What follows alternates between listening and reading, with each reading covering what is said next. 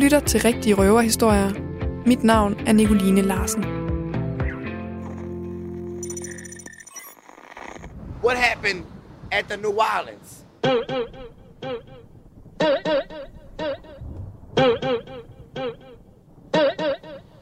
Bitch, I'm back. I'm popular the man.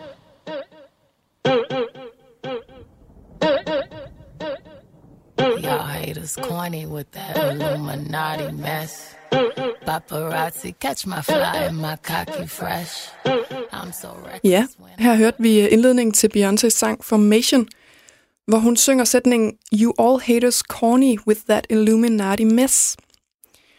Og øh, her henviser hun til en konspirationsteori om, at hun og hendes mand, Jay-Z, er en del af sådan en hemmelig orden, som øh, vi alle sammen måske kender, den hedder Illuminati.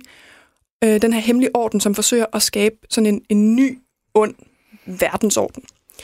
Og det er blot en af flere konspirationsteorier omhandlende Beyoncé, denne her kæmpestore popstjerne. Der har også for nylig været en, der dukkede op i forbindelse med den amerikanske valgkamp. Her opstod der nemlig en teori på internettet om, at Beyoncé slet ikke er afroamerikaner, men i virkeligheden er en italiensk kvinde ved navn Anne-Marie Lestrassi. Og at denne her Anne-Marie Lastrassi bliver brugt af øh, den dybe stat øh, til at fremme sådan en Black Lives Matter-dagsorden. Og øh, den teori, den blev sågar delt på Twitter af en fyr ved navn K.W. Miller, som stillede op til kongressen. Og, og alle de her teorier om Beyoncé er så igen kun dråber i et ocean af teorier om popmusikere. For selvom mange nok forbinder konspirationsteorier med sådan nogle øh, mystiske mænd i jakkesæt og sådan nogle skumle skyggeregeringer, så findes der også en hel masse teorier, der involverer kvinder i øh, glitrende kjoler og teenager i øh, løse slips. Og i dag der dykker vi ned i nogle af de her mange teorier om popmusikere sammen med dig, Thijs Duelund. Ja, hej. Du er jo øh, musikjournalist. Ja. Ikke konspirationsteori-ekspert, Nej, det er jeg ikke. Men, øh, men du har alligevel øh, indvillet i at tage et øh, sådan dybt dyk ned i det her øh, før omtalte hav af konspirationsteorier om popmusikere. Ja, det er jo et øh, utrolig interessant emneområde, og det er jo noget, øh, de fleste af os, i hvert fald de af os, der tilbringer meget tid på internettet, på en eller anden måde bliver konfronteret med. Præcis, og øh, der er måske en million teorier. Ja. Så vi bliver nødt til at øh, kuratere dem lidt i dag. Du har udvalgt tre, Ja, det har jeg. som du synes øh, giver et fint indblik i det her øh, spændende stofområde. Ja. Jeg tænker, vi starter med en popmusiker, som mange tror lever, men som også mange tror er død, Ja, nemlig Avril Lavigne. lige præcis. Thijs, Ja. take it away. Jamen, øh, Avril Lavigne er simpelthen ikke den her, øh, hvad hedder det, glade pop-punker, teenage-ikon fra øh, starten af nullerne, som man, man tror, hun er. Hun er i virkeligheden en, øh, en klon, der hedder Melissa Vandler, eller hun er faktisk ikke en klon, hun er bare en, øh, en, en sådan en såkaldt body double, øh, som øh, Avril Lavigne har brugt tidligt i sin karriere. Og øh, hun er så trådt ind efter Avril Lavigne beklageligvis begik selvmord. Og så er det simpelthen øh, øh, Melissa Vandela, som, øh, som verden har kendt som Avril Lavigne lige siden. Og øh, hvis man ikke lige ved, hvem Avril Lavigne er, så kan det være, at øh, jeg lige skal spille lidt af hendes største hit, Ja. Skaterboy. And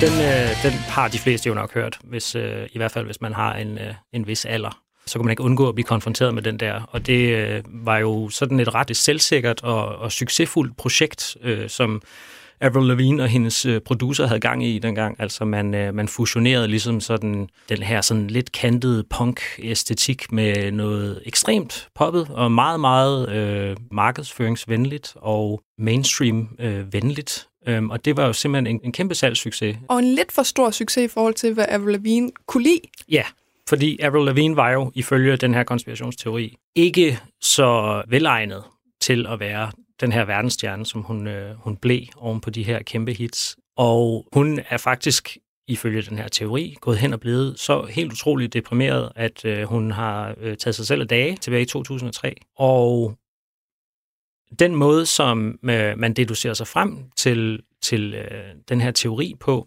det er simpelthen ved at se på de her to albums, der ligesom sådan agerer sandwich omkring hendes øh, selvmord der i 2003, altså øh, Let Go, øh, som øh, udkommer i øh, 2002, og så øh, albumet, der udkommer to år senere i 2004, øh, Under My Skin. Det er ifølge konspirationsteoretikere to så radikalt forskellige albums, at de ikke kan være lavet af den samme kunstner. Det sidstnævnte, Under My Skin, øh, er faktisk også spækket med sådan subliminale beskeder, eller i hvert fald små hentydninger til, at det ikke er den rigtige øh, Avril, der optræder her. Altså, ideen er simpelthen, at Melissa Vandler, som hun hedder, hun, øh, hun har fået dårlig samvittighed over ligesom har overtaget Avril Lavignes øh, liv, og så, øh, så har hun øh, simpelthen fået de her øh, sådan små stikpiller opereret ind under, ind under huden, so to speak. Øh, Ja, for det var lige det, jeg skulle til at spørge om. Sådan, er det ikke en dårlig idé, hvis man øh, forsøger at skjule, at en person har begået selvmord, og at man ligesom har overtaget vedkommende identitet, er så en dårlig idé at lægge små øh, hints ud om det? Er det ikke Jo. netop det, du ikke vil gøre? Jo, det er jo en virkelig dårlig idé, kan man sige. Men man må jo så gå ud fra, at, at hun virkelig, Melissa øh, Vandala der, virkelig har, har fortrudt det her, at hun, hun har overtaget Avril Lavignes liv på den her måde. Ikke? Jo, og nu snakker vi om Melissa Vandela, som om hun er en faktisk person, Ja. der findes. Ja, Er hun det? nej. Ikke, ikke, hun er ikke en faktisk person, der findes. Det, øh, hun er en, øh, en, et opdigtet, et, et, et internetpåfund. Og det, start, det kommer sig af, altså det her, øh, hvad hedder det, øh, hendes navn, Melissa, kommer sig af et, øh, et pressefotografi af Avril Lavigne, hvor hun optræder med øh, navnet Melissa øh, skrevet på sin hånd med spritus. Og der kan man jo selvfølgelig deducere sig frem til øh, hele den her teori, øh, udelukkende baseret på det, men øh, det kunne Ja, også være alle mulige andre ting. dig, hvad, hvad andre forklaringer på, at der står Melissa på hendes hånd, kan der være, end at hun har en Øh, ja, altså, dobbelt, der hedder det? der kan jo være så mange. Hun er stadigvæk teenager, man, man gør ting og sager. Jeg har også skrevet på min hånd og arm øh, forskellige øh, navne på øh, ja, kærester, udkårende øh, idoler øh, på mine øh, hænder og arme. Det er sådan lidt svært at sige, hvad det skulle være, men øh, det er formodentlig ikke øh, hvad hedder det, en sådan slet skjult reference til det faktum, at hun har en, en dobbeltgænger. Okay, okay. Godt. Så øh, Avril Lavigne, ifølge teorien, vi må hellere endnu en gang sige, vi sidder ikke og fortæller, at Avril Lavigne begik selvmord i Nej. 2003, og siden har været øh, erstattet af en dobbeltgænger. Nej. Vi snakker om en internetteori, ja. der har det her øh, som postulat. Godt. Så hvad har vi af beviser i konspirationsteorikredse for, at det her er rigtigt, udover at hun har et pressefoto, hvor der står Melissa på hendes hånd? Ja, Jamen, jeg er glad for, at du, øh, du spørger om det, for der er altså, utrolige mængder øh, bevismaterialer. Man kan lave analyser af teksterne på albums, og det er gjort formodentlig dem alle sammen. Jeg har sådan valgt et par stykker, som jeg selv syntes er, hvis jeg var øh, konspirationsteoretiker, ville, ville finde øh, overbevisende. Øhm, og det drejer sig om, øh, hvad hedder det, sangene Nobody's Home og øh, My Happy Ending. Nobody's Home, det er øh, følge den her teori, sangen, der ligesom sådan afslører hændelsesforløbet, altså selve hændelsesforløbet omkring Avrils øh, sidste timer, hvor hun synger She wants to go home, but nobody's home. That's where she lies, broken inside. For sådan den udenforstående, så øh, kunne det her jo også bare, øh, set i kontekst af resten af sangen, øh, handle om ensomhed og kærestesorger og sådan de her, hvad hedder det, temaer, som popmusikken jo ligesom har øh, haft som sin, sin métier i mange, mange år. Men øh, hvis man tager konspirationsbrillerne på, og det øh, gør mange på internettet, så er det her, øh, hvad hedder det, øh, simpelthen det her hændelsesforløb øh, udpenslet. Avril Lavigne er dybt deprimeret en dag, tager hjem til sine forældre for at tale ud og for ligesom at græde ud ved, ved deres skuldre. De er så åbenbart ikke hjemme, og øh, så beslutter hun sig for at hænge sig selv i garagen. Og det er ud fra øh, de her tekstbider, at man kan altså simpelthen deducere så meget. Øh, ja, det er det. Men selve, altså nu er det jo selvfølgelig ikke nævnt det her i, i teksten, altså der er ikke nogen, øh, der er ikke nogen sådan henvisning til, at altså måden, hvorpå hun tager sig af dage. Men der kan man jo så se på en sang som Mobile, også fra Let Go, som er en sang, der øh, også handler om kærestesorger og om ensomhed og teenageangst og følelse af fremmedgørelse. Hvor den sådan bærende metafor i teksten er at, øh, at føle sig som en mobil, altså sådan en uro, der hænger i loftet Ah. og ligesom blæser rundt. Ikke? Og der kan man jo så tydeligt, vil jeg sige, med konspirationsbrillerne på, sige, eller se, at det naturligvis var den, den løsning, Avril Lavigne så ville vælge i sidste ende. Og det med garagen, at det er lige der, de finder hende. Øh, jamen, jeg tror, det er sådan der, hvor man gør det. Det, det er ligesom sådan det, det, foretrukne, det foretrukne space for den slags. Det er jo nogle tungtvejende argumenter, vi har, her har med at gøre. Eller, Noget? Nej, ja, altså det er det jo så ikke, kan man sige. Men, øh, men der, er mange, der, der er mange, der abonnerer på den. ja, for vi er ude i, der har været øh, nogen, der har siddet med noget rimelig simpel øh, folkeskole-tekstanalyse af nogle sangtekster, Ja. som er skrevet af en teenager, og formentlig nogle pladeselskabstyper. Ja. Og er nået frem til, at hun allerede i 2002 begynder ja. At lægge spor ud om, hvordan hun, hvis hun skulle begå et selvmord, øh, ville gøre det. Ja, Samtidig ved jeg jo også, at teorien siger, at det er sådan, hun bliver kastet ud i den her dybe depression øh, i forbindelse med hendes farfars Ja. død. ja lige præcis. Fordi der findes et klip fra en koncert, hvor hun bryder grædende sammen og siger, at hun, hendes øh, farfar døde. Ja. tidligere på dagen. Ja. Men alligevel kan man forbinde prikkerne. Ja, det kan man jo.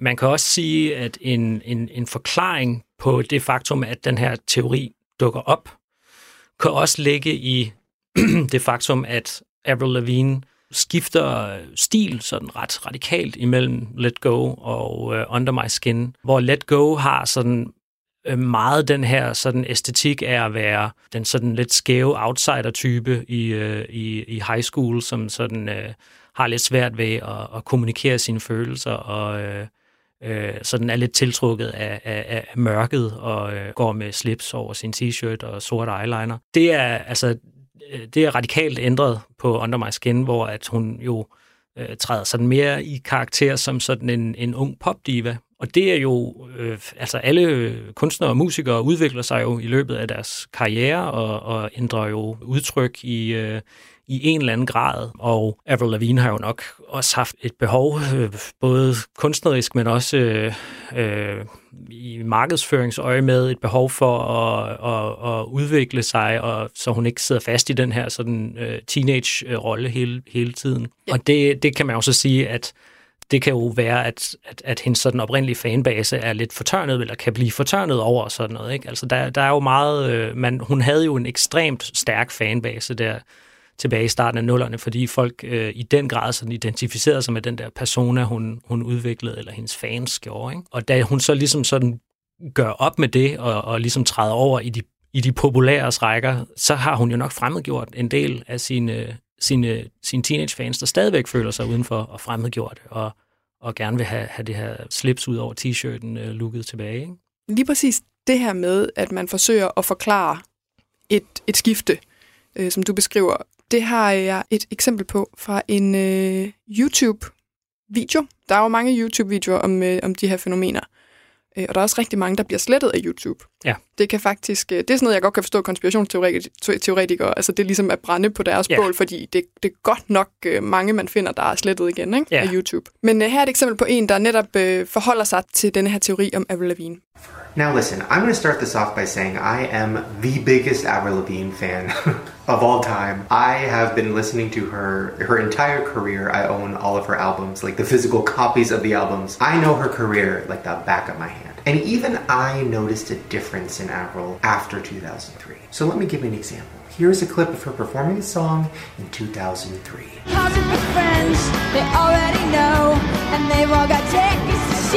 Show. Okay, so you can hear she has kind of a raspy voice, it's a little deep. Well, here she is performing just a few years later. He wanted her, she never.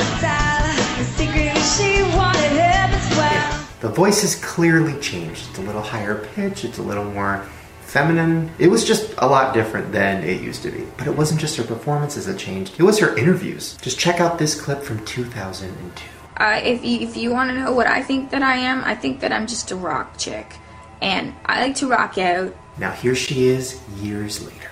I sang in church and I sang around my little town. I mean, the personality is completely different. The style is different. The physical appearance is different. Det var jo netop det, du sagde, sådan, at hun har ændret øh, sin, sin offentlige persona i hvert Ja. fald, og det synes folk er meget mystisk. Ja, Er det mystisk? Nej, det, det er det jo ikke. Altså, og det er jo også øh, det er jo virkelig øh, et, et, et tyndt grundlag, må man sige, med den der, den der stemmesammenligning. Ikke? Altså, det er godt nok, øh, hvis han kan høre, høre nogen øh, øh sådan øh, markant forskel der, hvis man fraregner lydudstyr øh, og øh, form på en, en given dag for en optræden, ikke? Så, så er det... Øh, så, så kan man jo ikke høre forskel. Nej. Øhm, og ja, nej, det, det, er jo, det er jo egentlig lidt sådan, altså man kan jo lidt sige, at den her konspirationsteori øh, kan læses som sådan en, en anke imod øh, det faktum, at Avril Lavigne har, har solgt ud, selvom at der jo aldrig var noget at, at sælge ud af kvæg det faktum, at hun var en af de bedst sælgende sådan popkunstnere i, i starten af nullerne. Men for dem, der ikke kender øh, det her konspirationsteoris univers, så vil jeg bare sige, der, der, der er et hav af videoer på YouTube, hvor du kan se folk, der sammenligner optagelser fra forskellige koncerter fra før 2003 og efter 2003, og som sammenligner interviews. Det, det er en stor ting. Det er en kæmpe stor ting.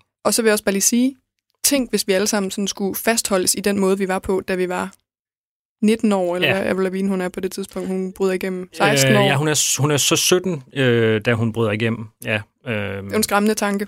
Det er, det er jo en frygtelig tanke, ikke? Altså overvej lige en 36-årig Avril Lavigne sidde der med, med, med slips ude på t-shirten og, øh, og, øh, Og mut og teenage-attitude. mood teenage-attitude, ja. Men nej, det øh, altså fankultur er meget sådan, øh, man tilgiver ikke så let øh, sådan et bedrag, eller hvad man anser for at være et bedrag i hvert fald. Jeg vil bare sige, at øh, vi er på øh, Radio 4, og du lytter til Rigtige Røverhistorier, hvor jeg sidder og taler med Thijs Duelund, der er musikjournalist, og vi taler om de mange konspirationsteorier, der knytter sig til popmusikere. Og øh, netop nu er vi dykket ned i en af de helt store, som handler om Avril Lavigne. Ja. Jeg tænker, at vi er nået dertil i Avril Lavigne-teorien, at vi godt kan altså komme med den store afsløring. Ja. Ved du? Altså, øh, det øh, er jo noget fis alt sammen. Altså hele den her teori øh, stammer fra en brasiliansk fanblog. Det var sådan en post, der blev øh, offentliggjort tilbage i 2011, og den ligger stadigvæk på internettet, øh, og man kan køre den igennem Google Translate, hvilket bestemt ikke gør den mindre underholdende at læse. Øh, men der er simpelthen sådan en meget, meget udførlig analyse af hele hændelsesforløbet. Der er øh, tidslinjer, der er, hvad hedder det, billedanalyser, og der er YouTube-klip, og der er øh, de her førnævnte, hvad hedder det, øh, gennemgange af tekster, og hvordan de ligesom afspejler øh, hele forløbet. Og øh, personen bag den her blog har simpelthen gået ud og øh, trukket det hele tilbage og sagt, det her var fis. Og det var et forsøg på min side, eller fra min side, på at, at, at demonstrere, hvor let det er at øh, overbevise folk om ting på internettet. Hvilket man jo må sige lykkedes til fuld med. Det må man sige. Ja.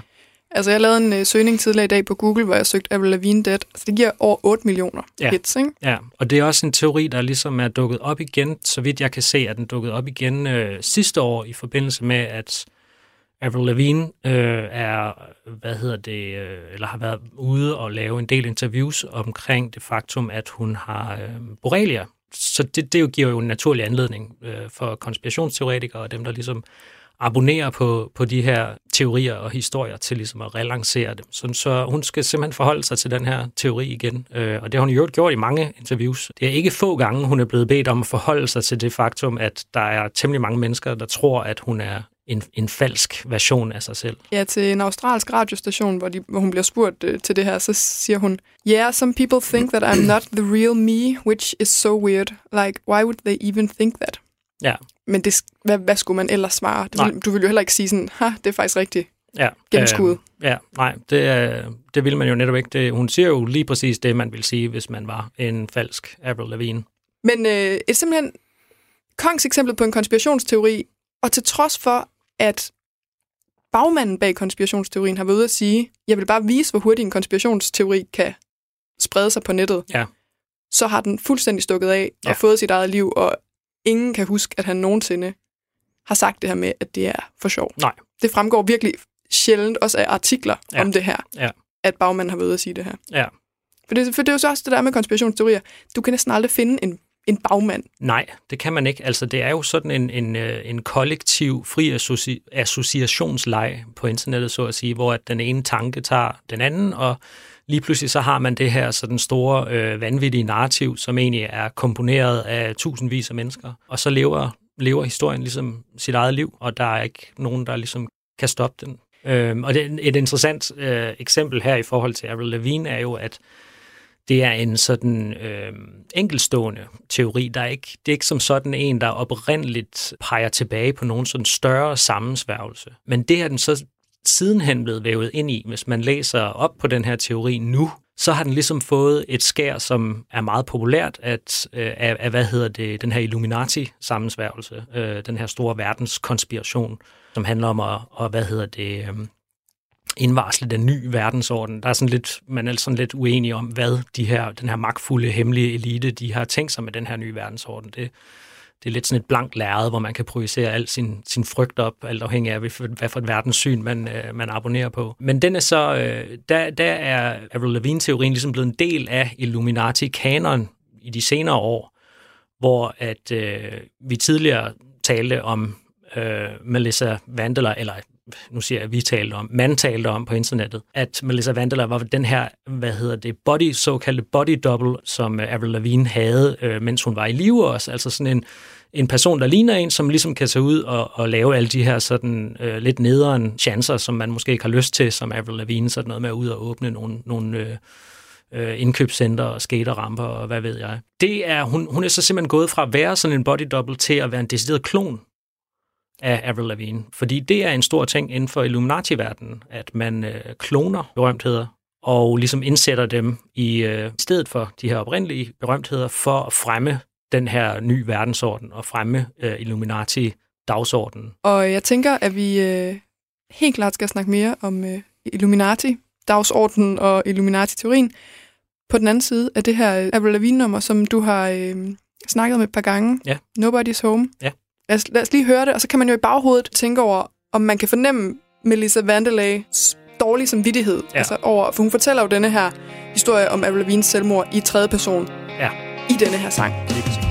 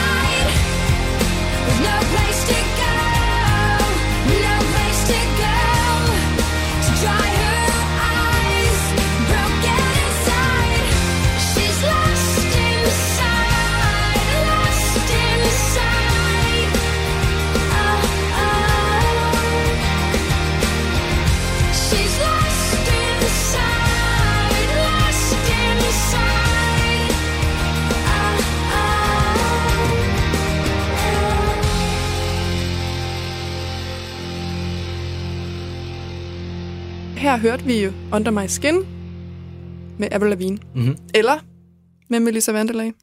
Muligvis, eller Nova Avril, som øh, hun hedder på den, øh, hvad hedder det, brasilianske blog. Nu til en anden konspirationsteori Ja. i, fra popmusikkens verden. En, øh, en, der er stor og trækker tråde til nærmest alle de store Ja. inden for popmusikken. Ja. Nemlig teorien om, at øh, altså kobling mellem popmusik og Illuminati. Ja. Og i toppen af det her øh, Illuminati-system Ja.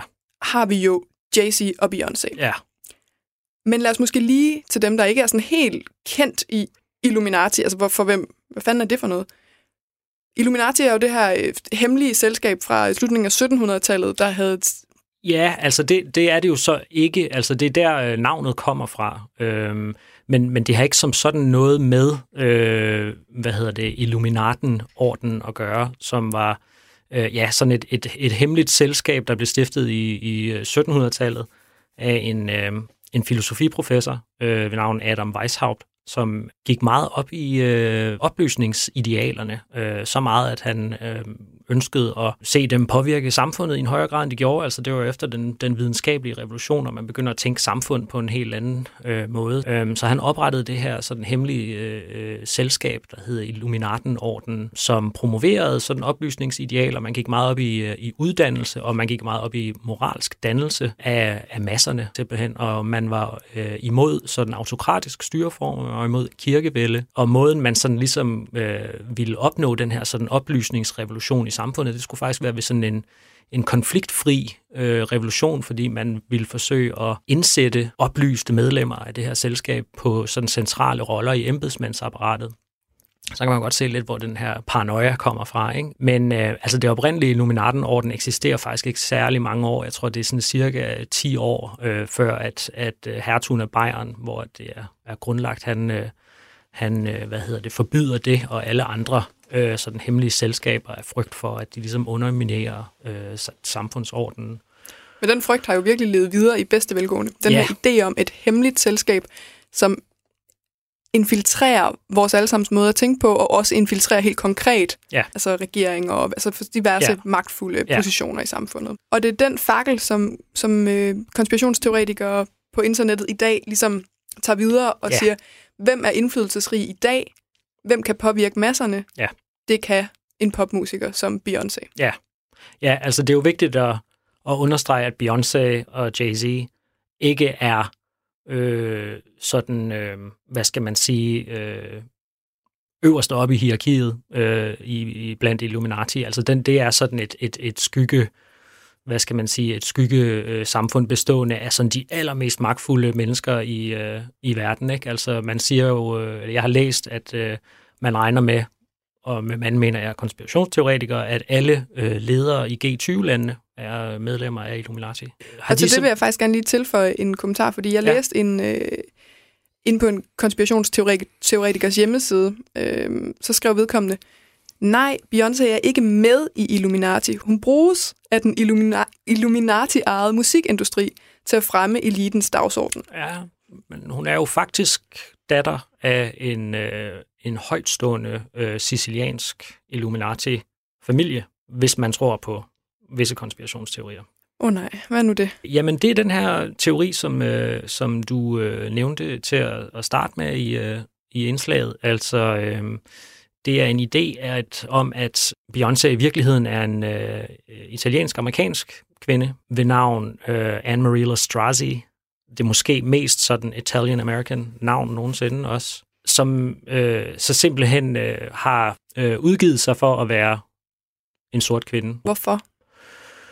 Jamen, for at promovere Illuminatis dagsorden. Den promoveres blandt andet igennem Black Lives øh, Matter-sympati. For Illuminati er altså sådan liberale. ja, det er de jo. Alt efter, hvor man står henne på det politiske og også til tider det religiøse spektrum, så er, hvad hedder det, øh, så repræsenterer Illuminati nogle forskellige sådan øh, værdier på ondskabsspektret fra sataniske pædofile til kommunister.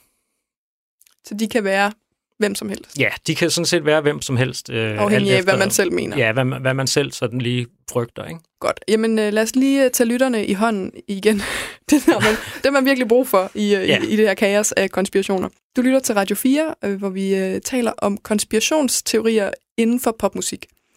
Og lige nu taler vi om den, eller de, altså fordi det er jo, det er lidt mudret, men en, ja. en, en, en konspirationsteori om, at Beyoncé og en masse andre popmusikere er en del af et hemmeligt selskab, Illuminati, hvor de ligesom bliver brugt til at fremme Illuminatis dagsorden.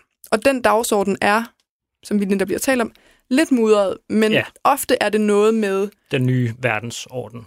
som igen er noget med en global... Det er sådan en totalitær verdensregering. Øh, regering. for den politiske højrefløj handler det jo meget om sådan at indføre en eller anden form for, for, for kommunisme, øh, værdiløs kommunisme, og for den sådan øh, de religiøse ekstremister øh, ser det jo sådan meget i forlængelse af øh, Johannes åbenbaring, altså kæder det simpelthen sammen med, med, med, med dommedag og, og øh, antikrist. Så det, man i hvert fald skal forstå, det er, at den nye øh, verdensorden er dårlig. Den, den er rigtig dårlig, ja. Det vil vi Set ikke have, sker. Ja, nej, det vil vi ikke have. Og lad os kigge lidt på, hvad har konspirationsteoretikerne af beviser for, at, altså, at de her popmusikere, og nu har vi snakket om Beyoncé nogle gange, det er også Jay-Z, det er Kanye West, det er Lady Gaga, det er Eminem, den, det er alle sammen. Det, listen den er meget lang. Alle, dem, alle de store, alle dem du kender. Ja. Nå, hvad har man af beviser for, at de i virkeligheden er ude på at fremme den nye verdensorden? Øh, jamen, øh, de øh, lægger jo mange af de her beviser ind i deres øh, sådan billedsprog på i musikvideoer og på øh, øh, hvad hedder det øh, sociale medier, men øh, også i det, sangene simpelthen. Altså, der ligger rigtig rigtig mange spor i de her øh, sangtekster, som man jo så kan afkode for ligesom at øh, overbevise sig selv om deres tilhørsforhold til Illuminati. Man kunne for eksempel spille dem baglæns. Man kunne spille den baglæns, det er en gammel klassiker, ja. Og øh, det har jeg faktisk et eksempel på. En øh, Beyoncé-sang, hvor øh, det er øh, Single Ladies. Ja. Hvor hun jo, hvis man, hvor hun har lagt en lille hemmelig besked ind, hvis man spiller den baglæns. Ja. Men jeg, jeg, jeg tænker, at det er bedst, jeg spiller den først, og så kan Ja. folk jo selv høre, Ja. hvad de hører.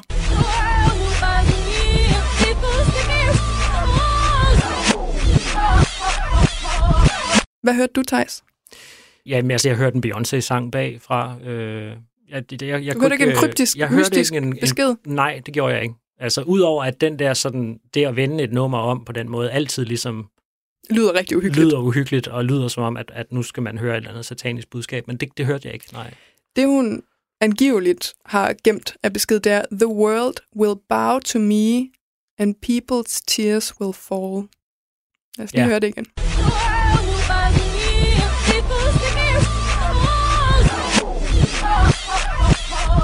Så nu kan jeg jo høre det, Nu efter kan du har høre det, sagt det, ikke? Ja, altså det er jo, og det er jo altså en af vores, øh, vores sådan fremmeste evner som mennesker, det er jo mønstergenkendelse og vores evne til at se sammenhæng i ting. Og, og det kan så simpelthen også være det værste, øh, og det, det er der den største hemsko for os. Fordi øh, så snart du har plantet den øh, idé i mit hoved, så kan jeg høre det. Der er også for eksempel mange, øhm, der analyserer på de her musikvideoer. Ja. Øh, netop også Single Ladies, der kan man ligesom se, sådan, at de med armen laver øh, slangen, som jo er ond, og med djævlen og sådan, det kender vi. Ja. Og på et tidspunkt former deres hænder ligesom 666, mener man, og øh, hun griner satanisk lige efter hun har sunget det her, ja. Jeg lige spillede. Altså, sådan, altså folk sidder jo simpelthen og laver sådan nogle rigtig gode gymnasie dansk time analyser af Ja. de her, alle videoer, alle sange, Ja. og finder beviser på, tit satan, Ja. øh, at, at, at, at Beyoncé fremmer en eller anden satanisk Ja. dagsorden. Ja, ja, at hun fremmer en, en satanisk dagsorden. Jeg synes, øh, et af de sjoveste eksempler er, er det her med, at øh, Jay-Z altid former en, en, øh, en diamant med hænderne. Øh, sådan en, en trekant med sine hænder efter Ja, for nu siger du diamant, ikke? Ja, det er det jo selvfølgelig ikke. Øh, det er jo en, øh, en trekant, øh, eller en pyramide, øh, som øh, hvad hedder det, henviser til forsynets øje, eller the eye of providence, øh, som er det her symbol, som øh, mange af os jo nok har set, den her pyramide med et øje i, hvor øjet repræsenterer sådan Guds, øh, hvad hedder det, øh, vy ud over menneskeheden. Øhm, og det er jo et symbol, som øh, altså dels stammer fra kristendommen, men også er associeret med øh, frimurerne, øh, et andet hemmeligt selskab, øh, som tit sådan slås i hardcore med, med Illuminati. Og, og det, der ligesom, det, der ligesom ligger i det, er en sådan slet skjult anklage med en slet skjult racisme i. Fordi der ligesom er sådan en, en opfattelse af, at det her par, Jay-Z og Beyoncé, hvordan kan de blive så magtfulde, som de er? Hvordan kan de have så meget indflydelse, som de har? Og så meget succes, som sorte mennesker?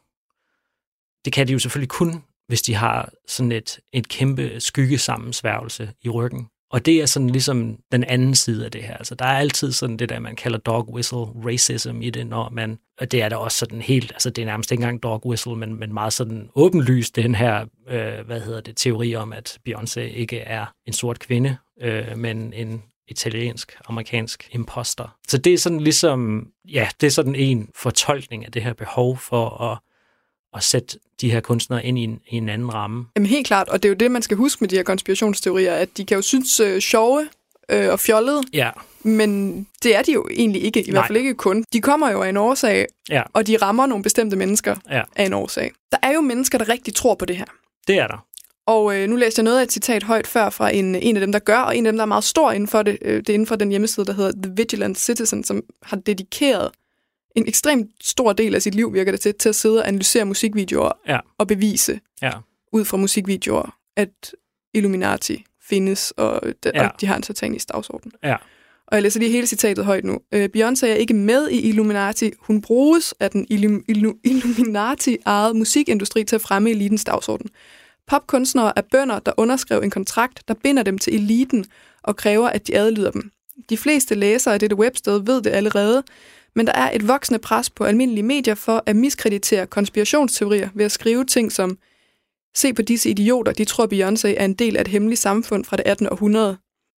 Det er jo lidt os, han henviser til nu, ikke? ja, ja, ja, og det bliver jo selvforstærkende. Vi render jo Illuminatis øh, ærne her, ikke? Man kan jo ikke sådan øh, argumentere imod en konspirationsteori. Det, det kan man jo i virkeligheden ikke. Altså, når den først er derude, øh, så bliver den sådan sit eget grundlag, sin egen sandhed. Så nu vi allerede er så dybt nede i det, skal vi så ikke bare gå planken ud Jo. og tage de, altså de helt far-out teorier? Altså, der er jo... Øh, klonteorierne er jo meget øh, fremherskende, altså hvor at, at Illuminati simpelthen har valgt at, øh, øh, at erstatte berømtheder. Øh, altså grunden til, at man, man vælger berømtheder, er jo, at, at de har en stor øh, fanbase, som de kan påvirke.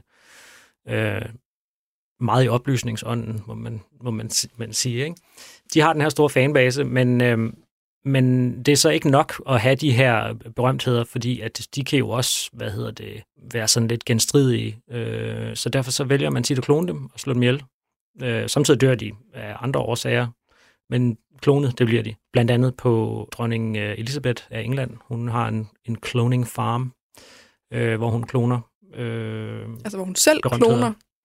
Øh, altså, jeg ved ikke, hvor meget hun er involveret i processen. Øh, sådan, jeg går ud fra, at hun har folk til sådan at, at ordne selve kloningen, men øh, det er i hvert fald hende, der sådan er in charge. Og øh, af berømtheder, der øh, i dag er klonet, som ikke findes blandt os længere, de, deres, de oprindelige berømtheder i hvert fald, der kan man nævne øh, Britney Spears. Og hun er, er hun en klon? Hun er en klon, hende du kender i dag, ja. Mm. Øh, den rigtige Britney Spears døde i 1998 i en færdselsulykke. Så det er, faktisk, det er jo mange år siden. Altså, det er jo den, altså, klon Britney har jo virkelig været øh, egentlig den rigtige. Øh, Eminem død i 2005 af en overdosis. Jeg så faktisk en video øh, på YouTube, der handlede om, at han var en klon, og et af beviserne var, at han netop havde sådan et glitch. Altså, hvordan oversætter man en glitch til dansk? Øh, ja, altså sådan en eller anden, et, et, et sådan kort nedbrud eller sammenbrud af, altså sådan en kortslutning af en, En eller anden art. kortslutning, ja, rigtigt. ja. Hvor, man, hvor han står i et, et live tv-interview og ser sådan, altså zoner fuldstændig ud, og sådan, altså det kører, han, han er slet ikke sådan til stede. Han er helt mærkelig, og så, så lige pludselig så siger det bare duf, og så er han sådan helt normal og svarer helt normalt. Øh, og det er ligesom beviset på, prøv at se, at han er en klon, og han ja. Ja. gik i stykker på live tv. Ja, ja, det, ja det er jo så åbenbart sådan en, en dårlig kvalitetsklon. Altså man ved, det er nok, han kommer nok ikke fra dronningens øh, kloningsfarm i hvert fald. Der, der tror jeg, at alting vil køre sådan rimelig øh, stabilt. Der er også en, en, en lidt et pudsigt øh, tilfælde, er Miley Cyrus, øh, sanger, skuespillerinde, som jo øh, har været død øh, siden 2010 og erstattet af en klon, begravet ude i ørkenen et eller andet sted i USA.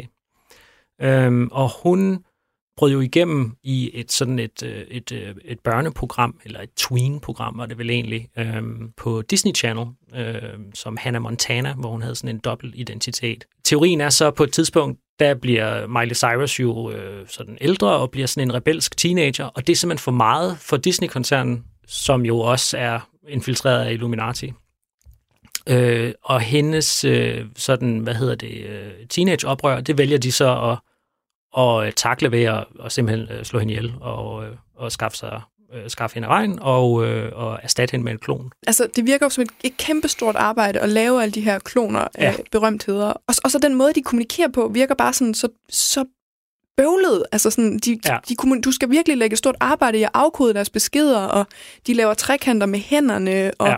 øh, måske former de øh, 666, når de, når de danser med deres arm, og du skal spille det baglæns. Altså, kan de, kan de ikke komme med budskabet på en mere simpel måde, der går lidt hurtigere med at overbevise os alle sammen, end at vi skal sidde og knokle sådan for at afkode det, de prøver at sige? Det, er, det har du øh, fuldstændig ret i, at det havde været, øh, været langt øh, lettere, hvis de ligesom spillede med åbne kort. Altså, jeg tror, der er mange, hvis Beyoncé gik ud og sagde, I skal tilbede satan, så tror Ja. jeg, at der mange ville gøre det, fordi de synes, Beyoncé Ja. er så fed. Øh, formodentlig. Det virker hurtigere, det virker mere effektivt. Ja, jamen, det, jamen absolut. Og, og altså, jeg tror da også godt, Beyoncé kunne slippe afsted med at have øh, sådan en, en, øh, en linje en af sine sange, som den der, man påstår at, at, at kunne finde, når man spiller, øh, hvad hedder det, nummeret bagfra. Ikke? Fordi folk, øh, folk tilbeder da Beyoncé. Og øh, lige øh, en, en sjov lille information. Jay-Z og Beyoncé har jo en datter. Hun hedder Blue Ivy Carter. Og hendes navn, ifølge konspirationsteoretikere, er jo et akronym. Ja. Som, hvis du tager fornavnet Blue, så står det for Born Living Under Evil. Og så kommer Ivy, som står for Illuminatis Very Youngest. Ja, Uhyggeligt. ja, ja det må man sige. Øh, og giver jo simpelthen så god mening. øhm, ja, altså hvad kom, hvad kom først? Har man, har man, altså har man valgt den, den sætning, øh, og så ligesom bygget navnet ud for det, eller, eller, eller tog man navnet? Og, øh, men ja, altså man må, hvorom alting er, må man jo sige, at det hele giver mening. Ja, og lad os lige tage den aller sidste. Ja, Taylor Swift. Taylor Swift, ja. Klon. Satanisk klon. satanisk klon. Øhm, ja, øh, Tay hun er simpelthen øh, en klon af øh, datteren til øh, Anton LaVey, som stiftede The Church of Satan, Satanskirken, øh, tilbage i 60'erne. Øh, hans datter, som hedder Sina øh, Shrek i dag, hun er øh, øh, faktisk øh, slet har ikke noget som helst med, med øh, Satankirken at gøre længere. Hun bor i Berlin og er kunstner dernede. Men hun var i 80'erne øh, ypperste præst inde i kirken efter øh, hendes fars død. Og det, jeg mener, hun er altså altså lederkirken fra 85 til 90 eller 89. Hun ligner simpelthen på en prik øh, Taylor Swift. Ikke sådan... Altså, jeg vil ikke sige klonmæssigt, men de ligner meget hinanden. Det er, det er helt rigtigt, ligesom at folk kan ligne hinanden. Øh, men det har jo så øh, ja, fået, fået øh, konspirationsteoretikerne helt op at ringe, da det her, den her teori ligesom blev lanceret til at starte med, eller de her billeder blev, blev sammenlignet af de to. Et af sådan beviserne for, at, øh, at øh, Taylor Swift er en klon af, af hvad hedder det, Anton LaVey's datter, det er jo, at øh, hun har det her album 1989, som jo øh, ifølge konspirationsteoretikerne er sådan en, øh, en hyldest til øh, Sinas øh, sidste år som ypperste præstinde i, øh, i Satankirken. Og det er selvfølgelig også øh, Illuminati, der, der, der igen er på spil her. De, de har jo en finger med i det hele. Og det, der jo er lidt tricky ved alt det her, det er jo, at der er nogen, der tror på de her teorier, og så er der bare rigtig mange på internettet, der synes, de er sjove, Ja, og som deler dem helt vildt. ja, Altså for eksempel den, vi snakkede om før med, med Beyoncé, der er Anne-Marie Lastrassi. ja. Øh, Det kan man jo spore tilbage til et, en enkelt person, der har kommenteret et tweet en gang, og så er der nogen, der så har delt det, fordi de synes, det var sjovt, og har øh, lavet sådan en lang tråd med billeder og sådan noget, men den er ironisk, den er for sjov, ja. men det, det bliver ligesom væk i myldret, ikke? Ja. hvad der er sjovt og hvad der er ægte, og pludselig så findes det bare som en teori. Ja. Og det er helt vildt svært at vurdere, om folk deler det, fordi de synes, det er sjovt, fordi de er trolde, eller fordi de faktisk mener det. Ja. Ja, og det, det er jo fuldstændig lige meget, hvilken hensigt man, man deler det, fordi at det jo bare ligesom bliver ved med at, at fermentere, og øh, den får lov til at, og, altså øh, teorierne får lov til ligesom sådan at udarte sig i, i forskellige retninger. Altså det er fuldstændig umuligt at, og ligesom inddæmme det her. Altså man, man kan godt forestille sig, man kan godt tænke over internettet som sådan en kollektiv hjerne, ikke? hvor alle de her tanker ligesom sådan suser rundt. Øh, der er ikke rigtig en, øh, vi kan ikke tale om en enkelt forfatter til de her konspirationsteorier. De, øh, de er ligesom sådan et, øh, et kollektivt udtryk for nogle, øh, nogle underlige tankeleje. Og samtidig er der også noget rigtig fint over det her, fordi det jo netop er tekstanalyser og billedanalyser Ja. og videoanalyser, og jo virkelig meget, meget kreativt. Ja, det, øh, det er det. Altså det, det, er jo, det siger jo virkelig noget, som, noget om sådan, øh, øh, de her menneskers engagement i nærlæsningen. Det, øh, det, det er jo virkelig prisværdigt, kan man sige. At det så er på sådan en Dan Brown i Da Vinci-mysteriet fasong, ikke? Det, der kan man måske... Øh, øh, der kunne man nok godt have brugt en lidt mere sådan stringent øh, dansk lærer, der, der lige, øh, hvad hedder det, øh, øh, satte, satte metodikken på plads. Men øhm, altså Thijs, udover at det er til tider komisk, og det er på sin vis en, en, en fin kreativ praksis, der bliver udlevet her, så har du, som, som du tidligere også har været inde på, så er der også nogle mere sådan mørke og problematiske aspekter af de her konspirationsteorier. Ja, Nemlig, at de har en racistisk, potentielt også misogyn, altså det, at det, det rammer Ja. nogle bestemte ja. mennesker. Altså man kan jo sige, det underminerer jo straks øh, et hvert sådan, øh, ja, altså ikke bare budskaber, men også sådan det, man ligesom har opnået som, øh, som kunstner eller som popstjerne. Ikke? Altså det underminerer jo fuldstændig øh, grundlaget for, for ens øh, succes, hvis man siger, jamen det er jo ikke... Øh, du er jo ikke, øh, Beyoncé er jo ikke bare sådan, hvor hun er i dag, fordi hun er en rigtig dygtig øh, performer og en dygtig øh, øh, kunstner. Øh, hun er der, fordi at hun, hun har den her, sådan, det her, sådan, øh, den her ondsindede øh, organisation i ryggen til ligesom at, at bakke hende op. Ikke? Altså det, det er jo virkelig... Øh, det er jo virkelig en, en, en, en fantastisk måde at, at fuldstændig afvæbne sin sådan, øh, øh, eller afvæbne en, en person på i, i øh, en offentlig skikkelse på, ikke? Ved, at, ved at så den der tvivl omkring øh, vedkommende. Og øh, nu har vi snakket om Jay-Z, og vi snakket om Eminem, men der er jo konspirationsteorier. Jeg ved ikke, jeg, det kan desværre ikke øh, bevise med tal, men når jeg har siddet og kigget på det, rammer rigtig, rigtig meget store popmusikere, kvinder også. Ja. Ikke? Altså det er virkelig også et, et fænomen, der har, du kan nærmest ikke finde en kvindelig popmusiker, som ikke bliver mistænkt for, at hendes succes, hendes succes skyldes Nej. Illuminati, Ja. eller øh, Dronning Elisabeths klonprogram, eller altså... Ja. Ja, det er rigtigt nok. Og det, og det, er, jo, det er jo det samme igen, ikke? Altså, det er jo en måde at, at, at underminere en autoritet på.